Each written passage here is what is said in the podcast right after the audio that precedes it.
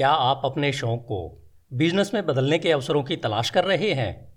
तो मैंने इस वीडियो सीरीज़ में आपके पुस्तकें पढ़ने के शौक को बिज़नेस में कैसे बदलें के प्रश्न का उत्तर देने का एक सकारात्मक प्रयास किया है।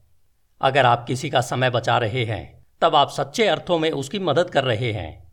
यह कथन उनके लिए सही बैठता है, जो ऑडियो बुक्स रिकॉर्ड करके दूसरों को सुनाने के लिए उपलब्ध करवाते हैं, ताकि सुनने वाले का कीमती समय बचे अगर आप भी इसके बारे में सोच रहे हैं तो इस बिज़नेस का चुनाव आपके लिए बेहतरीन चुनाव साबित होगा।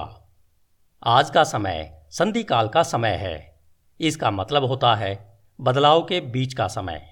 अगर आप अपने चारों ओर नज़र दौड़ाएँगे तो आपको इस बदलाव में अवसरों की भरमार नज़र आएगी।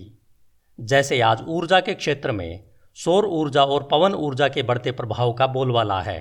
वाहनों के क्षेत्र में इलेक्ट्रिक व्हीकल की मांग बढ़ रही है।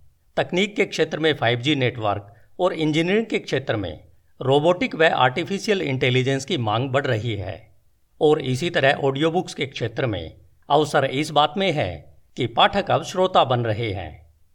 दुनिया की बड़ी बड़ी कंपनियाँ भारत की ओर देख ही नहीं रही है, बल्कि भारत में अपने ऑडियो बुक प्रोजेक्ट स्थापित कर चुकी है। इसका कारण स्पष्ट है कि भारत एक विविधताओं से भरा हुआ देश है। यहाँ पर आधिकारिक तौर पर 22 भाषाएँ बोली जाती है। वह लगभग 780 बोलियाँ देश के अलग अलग क्षेत्रों में बोली जाती है, जो ऑडियो बुक्स बिज़नेस के लिए एक वरदान साबित हुआ है। इसी बात से हमें अंदाज़ा लगाना चाहिए कि ऑडियो बुक्स बिज़नेस की कितनी अपार संभावनाएँ हमारा स्वागत करने के लिए बाहें फैलाए तैयार खड़ी है। आइए समझते हैं कि इसे अपने लिए व्यवसाय के तौर पर क्यों चुनना चाहिए वह इस व्यवसाय में क्या संभावनाएँ हैं। द टाइम्स ऑफ़ इंडिया के 8 अप्रैल 2018 के अंग्रेज़ी डिजिटल अंक में एक लेख छपा था, जिसका टाइटल था, hear hear, Indian are reading audio books इस लेख के अनुसार ऑडियो बुक उद्योग आज 2.5 बिलियन के ई उद्योग पर भारी पड़ रहा है। आज अंतर्राष्ट्रीय स्तर के प्रकाशन हाउस, जैसे पेंगुइन रेंडम हाउस और हार्पर कोलिंस जैसे भी, भारत में अपने ऑडियो बुक रिकॉर्डिंग स्टूडियो खोल चुके हैं।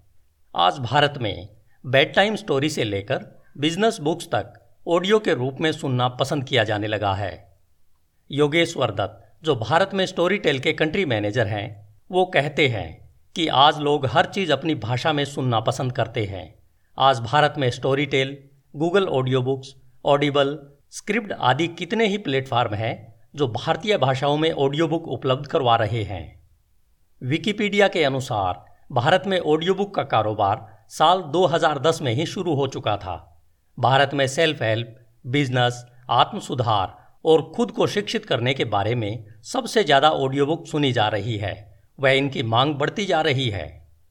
5 फरवरी 2018 के अंक में द वॉल स्ट्रीट जर्नल में छपे एक लेख के अनुसार अमेजन बुक के प्रिंट को कम करके ऑडियो बुक बना रहा है। इसमें कहा गया है कि यह बदलाव इसलिए आया है कि अब पाठकों की जगह श्रोताओं ने ले ली है, जो लगातार तेज गति से बढ़ती जा रही है। 27 मार्च 2018 के अपने अंक में फोर्स पत्रिका ने एक ब्लॉग छापा है, जिसे एडम रो, जो पुस्तकों व ऑडियो बुक के भविष्य के बारे में लिखते हैं, उन्होंने लिखा है कि ऑडियो बुक की बढ़ती लोकप्रियता के कारण कैसे अमेरिका के प्रकाशन उद्योग भारी गिरावट का सामना कर रहा है। एसोसिएशन ऑफ़ अमेरिकन पब्लिशर जो कि 1200 प्रकाशकों का एक समूह है उसके अनुसार, साल 2017 में ऑडियो बुक पब्लिकेशन की संख्या में 20 प्रतिशत बढ़ोतरी हुई, जबकि इसी समय में बुक की प्रिंट मात्र 1.5 प्रतिशत बढ़ी और ई बुक में 5.4 प्रतिशत की गिरावट दर्ज की गई। पत्रिका के अनुसार साल 2016 के बाद अकेले अमेरिका में ऑडियो बुक्स की बिक्री 2.1 अरब, यानी 2.1 बिलियन डॉलर की थी। नेक्स्ट बिग वाट ब्लॉग ने अपने एक पोस्ट भारत के बढ़ते ऑडियो बुक बाज़ार पर एक नज़र में लिखा है कि भारत ऑडियो की राह में बढ़ता हुआ बाज़ार है। इसमें ऑडियो बुक्स की अपार संभावनाएँ छिपी हुई है। इस बात का अंदाज़ा आपको लग गया होगा कि ऑडियो बुक ही एकमात्र राह है जो श्रोताओं की बढ़ती संख्या के दम पर प्रकाशन मार्केट को लीड करने का मादा रखता है। इस बात का ज़िक्र बिज़नेस वर्ल्ड डॉट इन के एक ब्लॉग में भी किया गया है, जिसके अनुसार ऑडियो बुक्स पब्लिकेशन सेक्टर में ऑफिशियल ट्रेंड सेटर है। इसके अनुसार ऑडियो बुक्स तकनीक के विकास का सही उदाहरण है। इसका विस्तार यहाँ रुकने वाला नहीं है, बल्कि यह नई खोजों के साथ आएगा।